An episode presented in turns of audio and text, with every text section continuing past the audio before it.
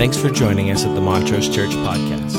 For more information, please visit us at montrosechurch.org. Have a great day.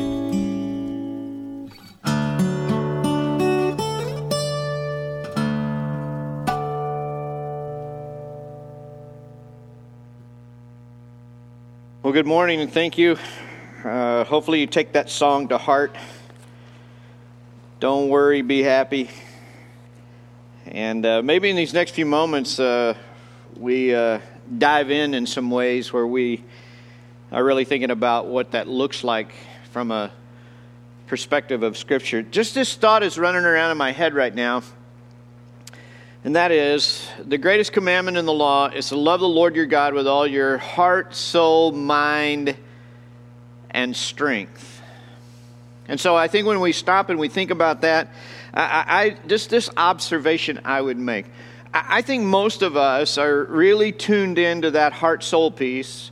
We're kind of heart soul people. We're kind of emotional, spiritual kind of ideas, particularly when it comes to God and church and faith and all those things. And we really engage at that level. I want to I want to feel this. I want to have it affect my emotional state of being. And then I want it to be spiritualized in a way that it sort of occupies that space in my life. But I'm not sure we're so great at the mind body piece.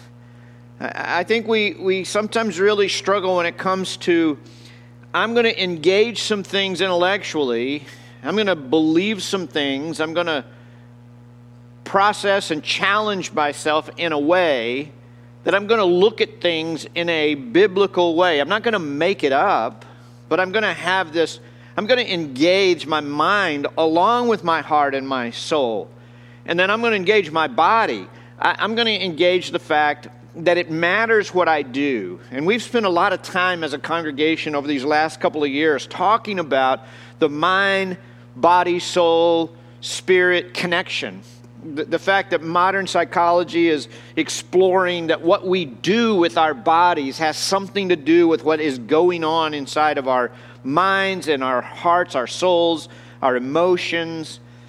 And so, I just, as we think about that, that's really what this sermon is about. It's about being rooted in hope and having sense over suffering, having some way of seeing the world. And so, before we jump into a couple of ideas, I just want to ask you this question How is that going for you right now? As we, as we enter into a world in which there's challenges and there's, there's politics, there's divisiveness, there's COVID, there's disagreement over how to do practically anything. How is it going for you from a heart perspective? How do you feel? How is it going from a soul perspective? How is your spirit doing? But how is it going from a mental perspective and how is it going from a body perspective? What things are you doing that are engaging you in such a way that you are allowing your mind, body, soul, heart to all function together in a way that is rooted in hope and is honoring to God? So that's really what we're thinking about this morning and what we're talking about. And so, uh, if at the beginning of 2021 you want to have a sort of melancholy afternoon, uh, I invite you to just, you know, go online and uh, Google the problem of suffering. Um, I, will warn you, uh, it won't be an exciting journey. It won't be a lot of fun. It won't be terribly uplifting.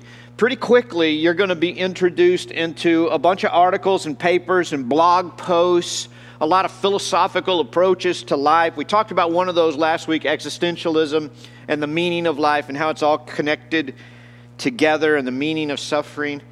And, and, and you're going to find pretty quickly that you'll leave behind those who are trying to explain the meaningfulness of life, and you'll encounter a whole lot of people who are talking about the meaninglessness of life.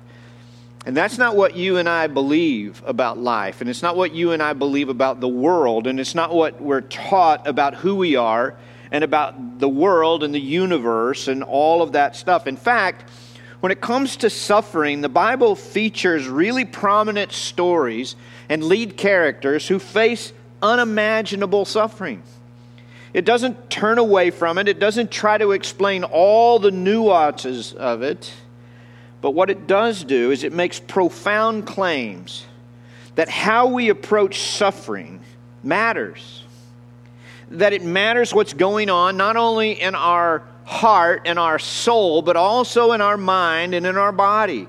And we're invited to engage as whole, integrated human beings into the process of faith, belief, structure.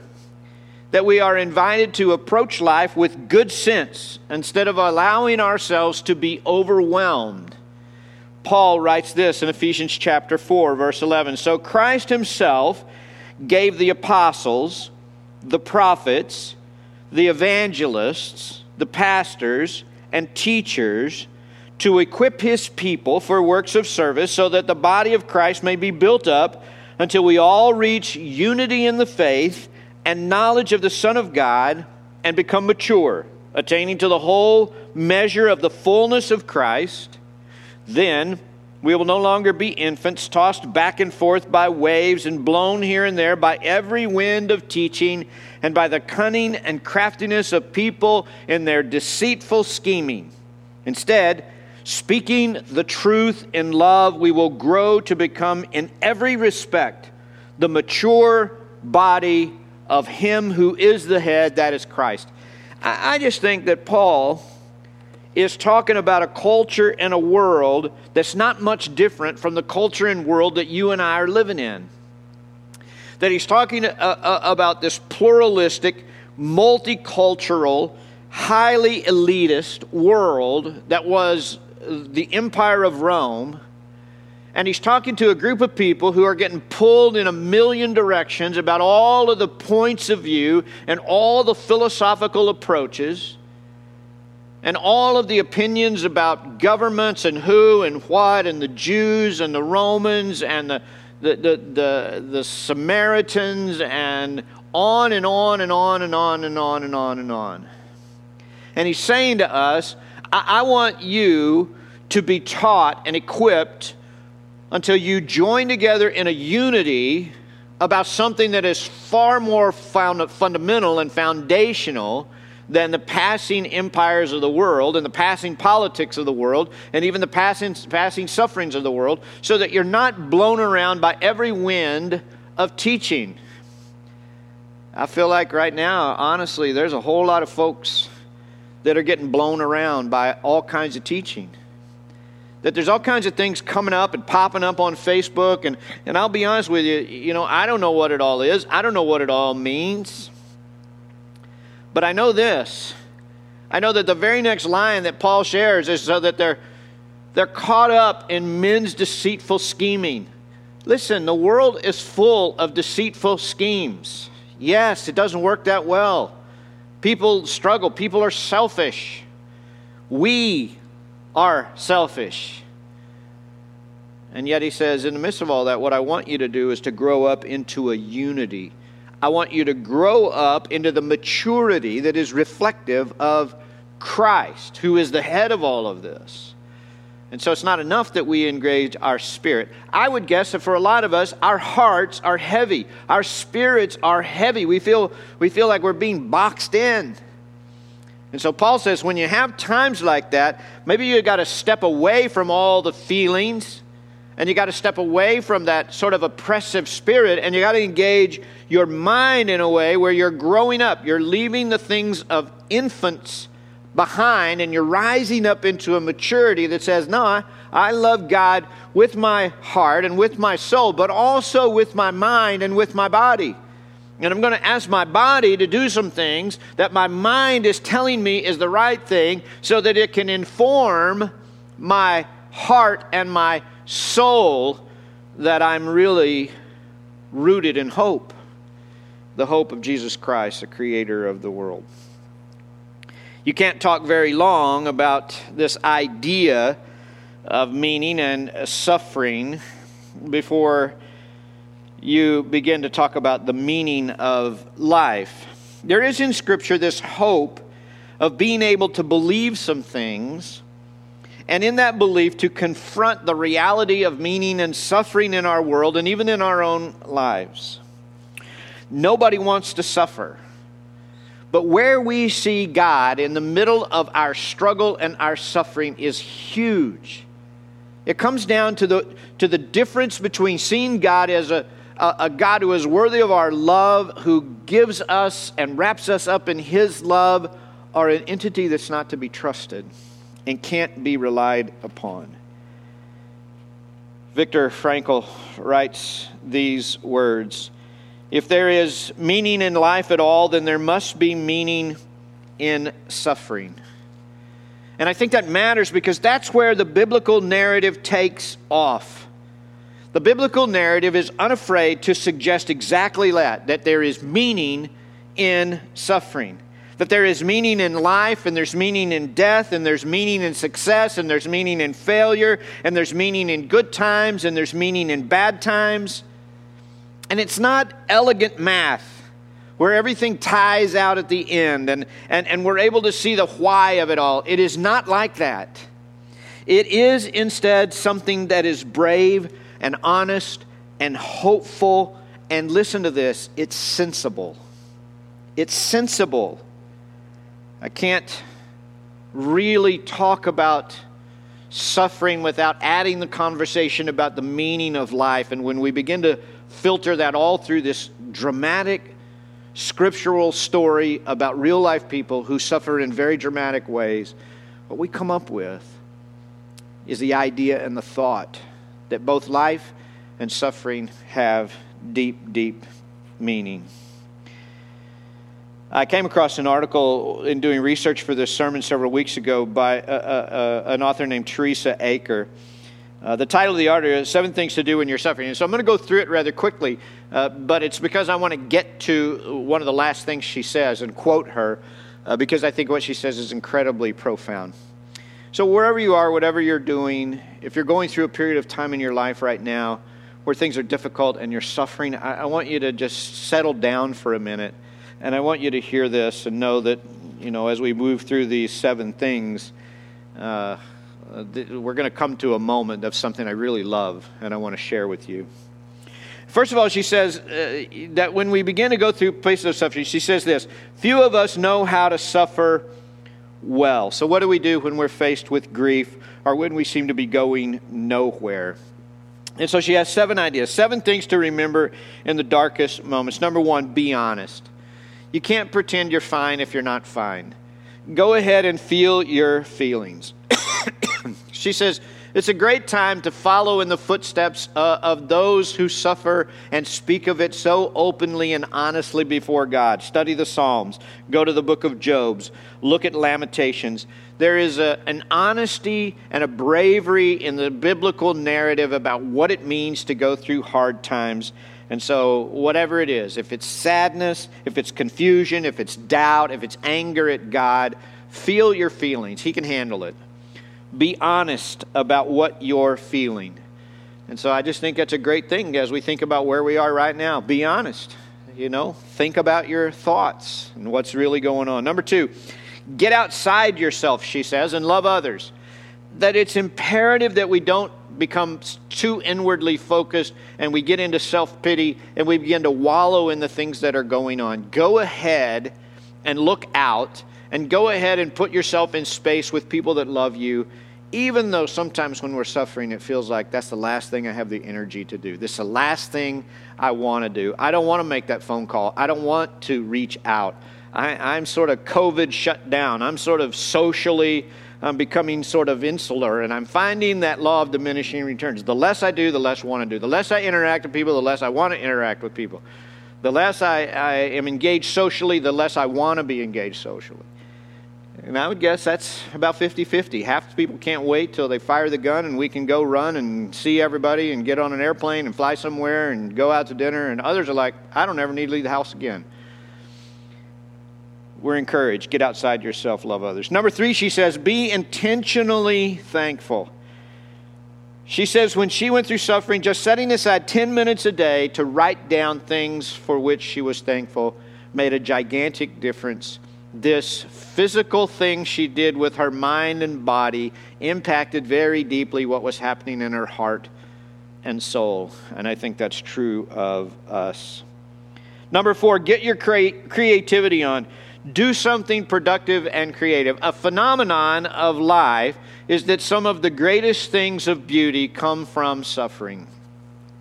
In the article, she cites Vincent van Gogh as a, as a man who suffered immensely from psychological issues, depression, all kinds of things, but that he turned that pain into beautiful, beautiful art. And then she cites the truth that even the suffering of Christ becomes the beauty of the resurrection and how it is a model. And so engage in something creative. Number five, just keep going.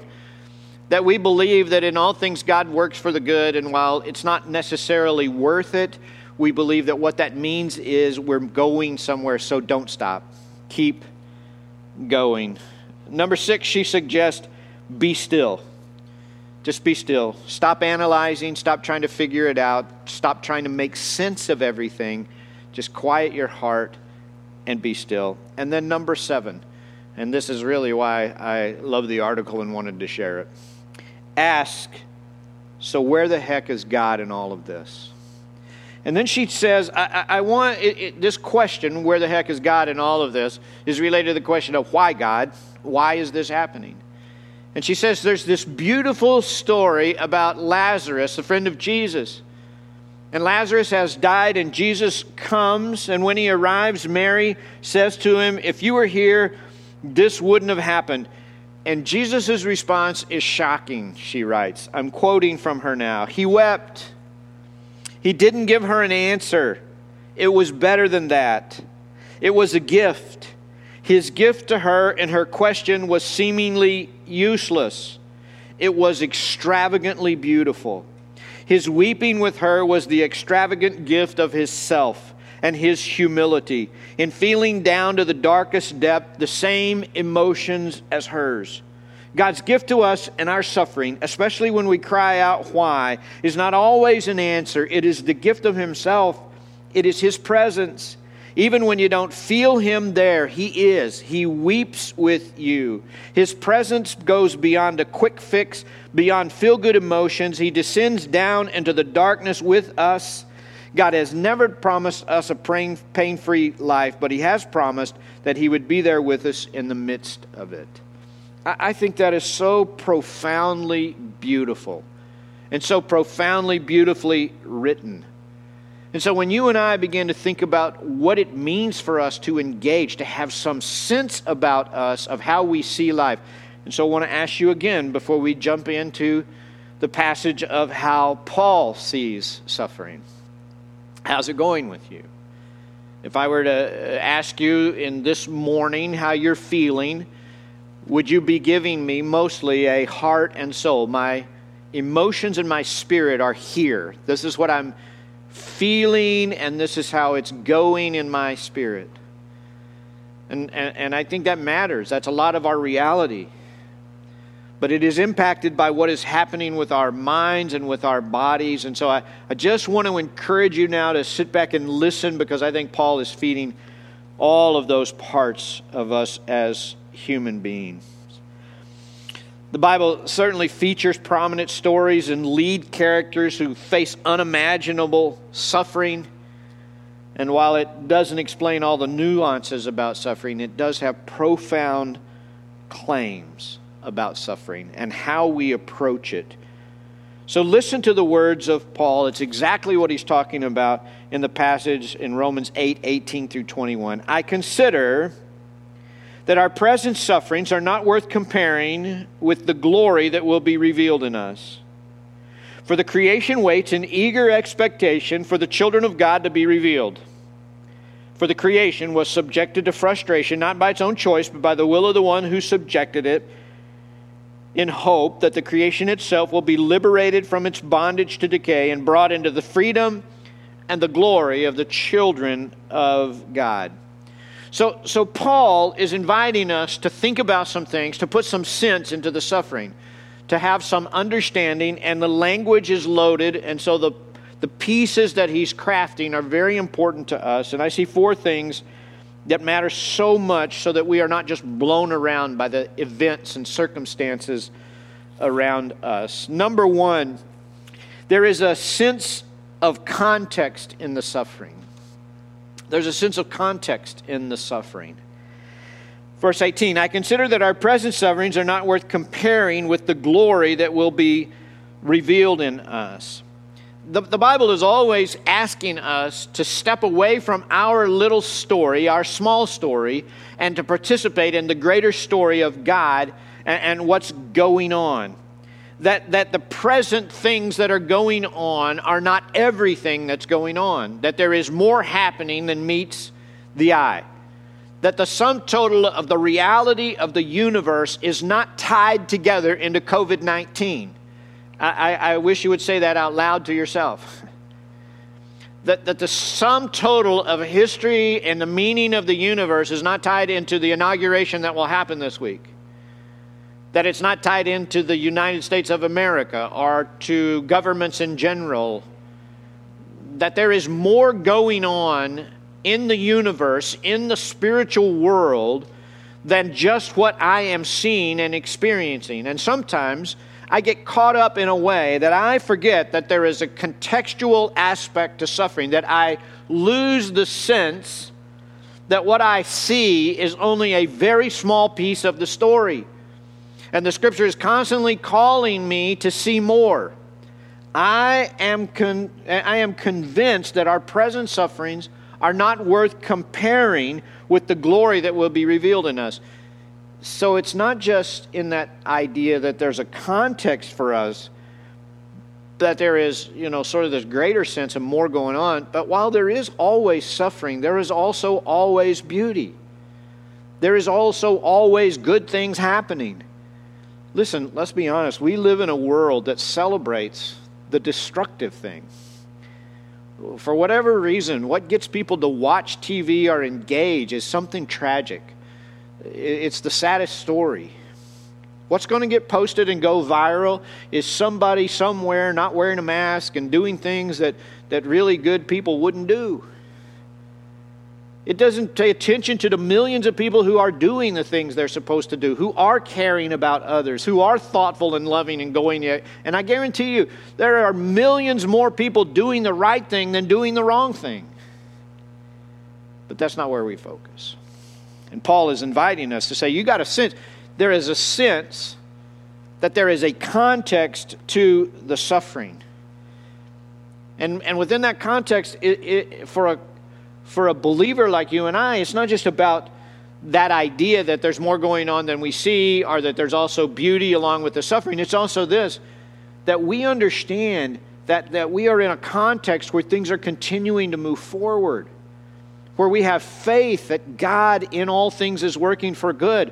We put suffering into a context, and it is a process in which we understand that God uses hardship and though it might not all make sense, we are promised that in all things He's working for our good. Number two, there is a sense of process to the suffering. He says, For the creation waits in eager expectation for the children of God to be revealed. He, he just says, I just want you to know that not everything has come together yet. Not everything has started to make sense. Not everything has become just. Not everything has found healing or restoration or redemption. Not all of the promises of peace and life and fulfillment have really come together yet. But we are also not stuck. Life is also not regressing it is also not going backwards or stuck in its place. Instead, we are in process. We are moving forward. Things, time, eternity is moving toward a point of fulfillment. Listen, ultimate redemption is company is happening. It's coming. And in this hope we wait patiently for it. Do you? You don't have to believe that, but that is the biblical narrative. The whole creation waits in eager expectation. As in the pains of childbirth, something is coming at the end of this process. This is a process. And we put that into our minds. We make sense in the suffering. Number three, there is a sense of seasons in the suffering. Verse 20 For the creation was subjected to frustration not by its own choice, but by the will of the one who subjected it. So when Paul uses this language, creation, and he's used it twice now, verse 19 and now in verse 20, the Greek is calling our attention to the cycles of nature, to how nature works. So, so d- let me just give you the argument of what he's trying to explain to us. He's saying that not only did human beings suffer from uh, the fall, not just the sons of Adam and the daughters of Eve that suffer the consequences of what happened in the garden, uh, that ultimate choice in the biblical narrative to choose selfishness over honoring God. But the whole creation was subjected to a kind of deterioration, to a kind of death. And so, what happens in nature is that we observe that process in a way that is extremely condensed. And so, what we see is we see a time of suffering and death. We see the fall come, and, and he's got this idea in his mind that the fall comes and things began to die away, and there's a simplifying, and, and, and, and things sort of go into a mode in which we watch the deterioration of things around us. And we've learned to experience that as beauty. And then as that season of deterioration gives way, it finds itself in a place of being completely frozen, into a place of winter, where there is literally the experience of no life. Now, we all know because we observe the microcosm of nature that there is life buried in the ground. There is life holed up in the tree. There is life holed up in the plant. It's, it's dormant, it's frozen, it's in this place of winter. We've watched it deteriorate. We see how it's stuck. But we also know that spring is coming. And we know that out of what seems to be this process of death and deterioration and being stuck and being frozen, that life will be born again. And out of life will come harvest and fruit. And, and the sustenance of life will, will be involved. And, and Paul is simply saying we know that the whole creation is suffering. We see that cyclical process. Can we not see it in our own soul? Maybe our seasons are not that compact, and we don't just have a few months of fall and a few months of winter and a few months of spring and a few months of summer. Maybe instead, we, in our whole journey, maybe there is a whole years and years in which it feels like things are deteriorating and fall apart. And Paul says, have some sense. Maybe we're, we're living in days, years, experiences, suffering, tragedy in which it's winter, and we are frozen solid. Our emotions are frozen. And we'll have Christian friends who say, Hey, why don't you have spring? Well, I'd love to have spring, but I don't know how. I don't know how to get out of the winter.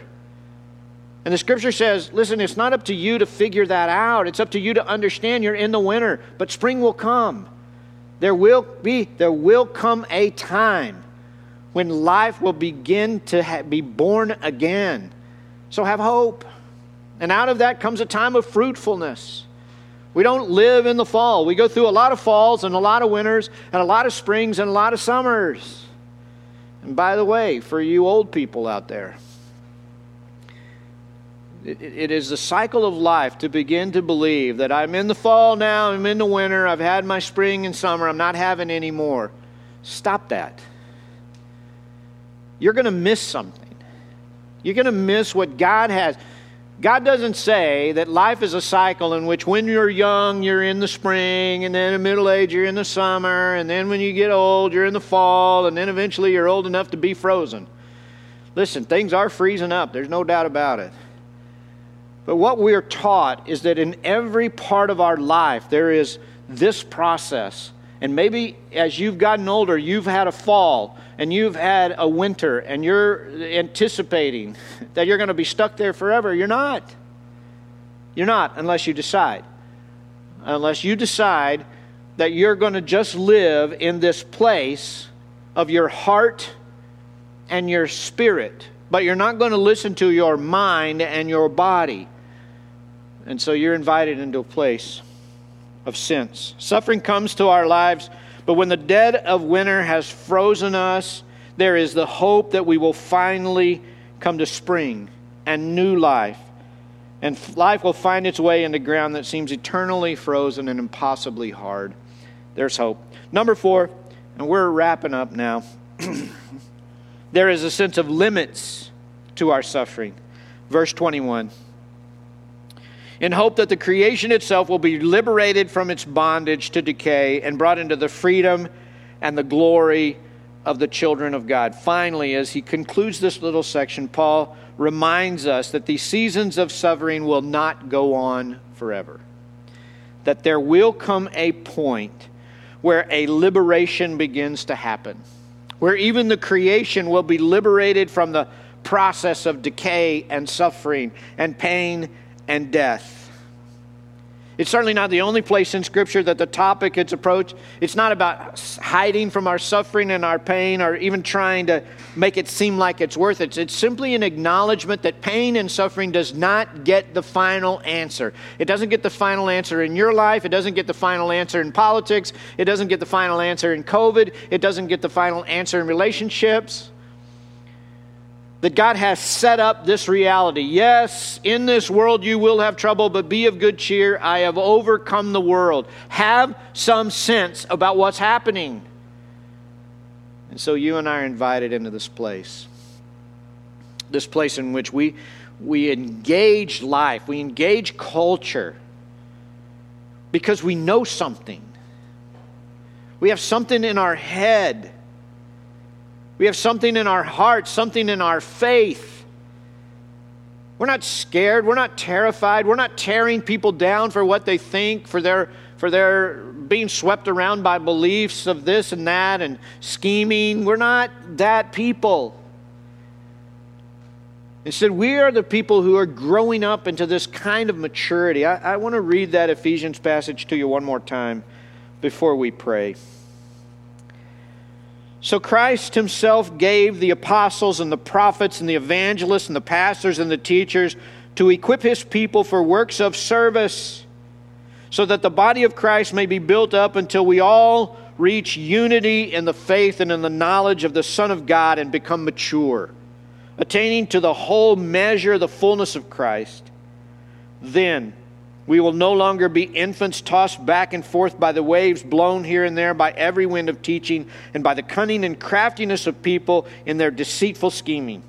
Instead, speaking the truth in love, we will grow to become in every respect the mature body of Him who is the head, that is Christ.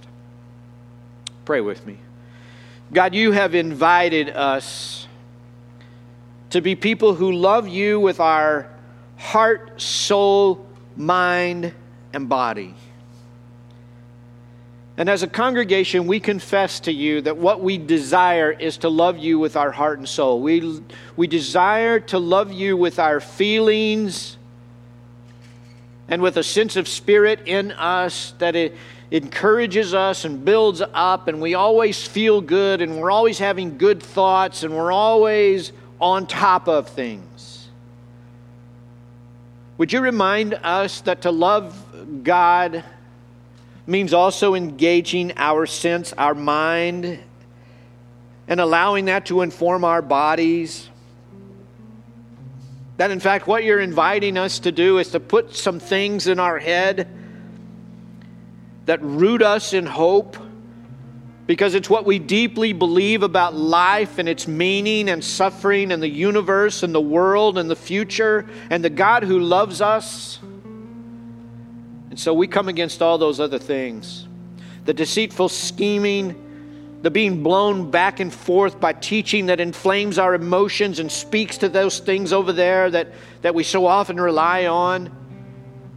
It works in our fear factor, it works over here in those things, but but it doesn't leave us in a place of maturity and depth. It doesn't leave us a place where we speak the truth in love. It leaves us in places of criticism and, and in places where we are tearing down instead of building up. God, may it not be. May each of us open our minds in such a way and discipline our bodies, which includes the words we speak so that each of us may be reflective of the deep grace and love and mercy of Jesus Christ. May it be true of us. Go into this week before us guard this country through the processes it will go through. And in all things, will you work for the good and would you allow your kingdom to come?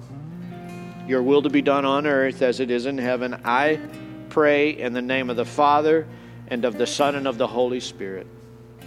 Amen. Amen. God bless you. Thanks for joining us at the Montrose Church Podcast. For more information, please visit us at www.montrosechurch.org. Have a great day.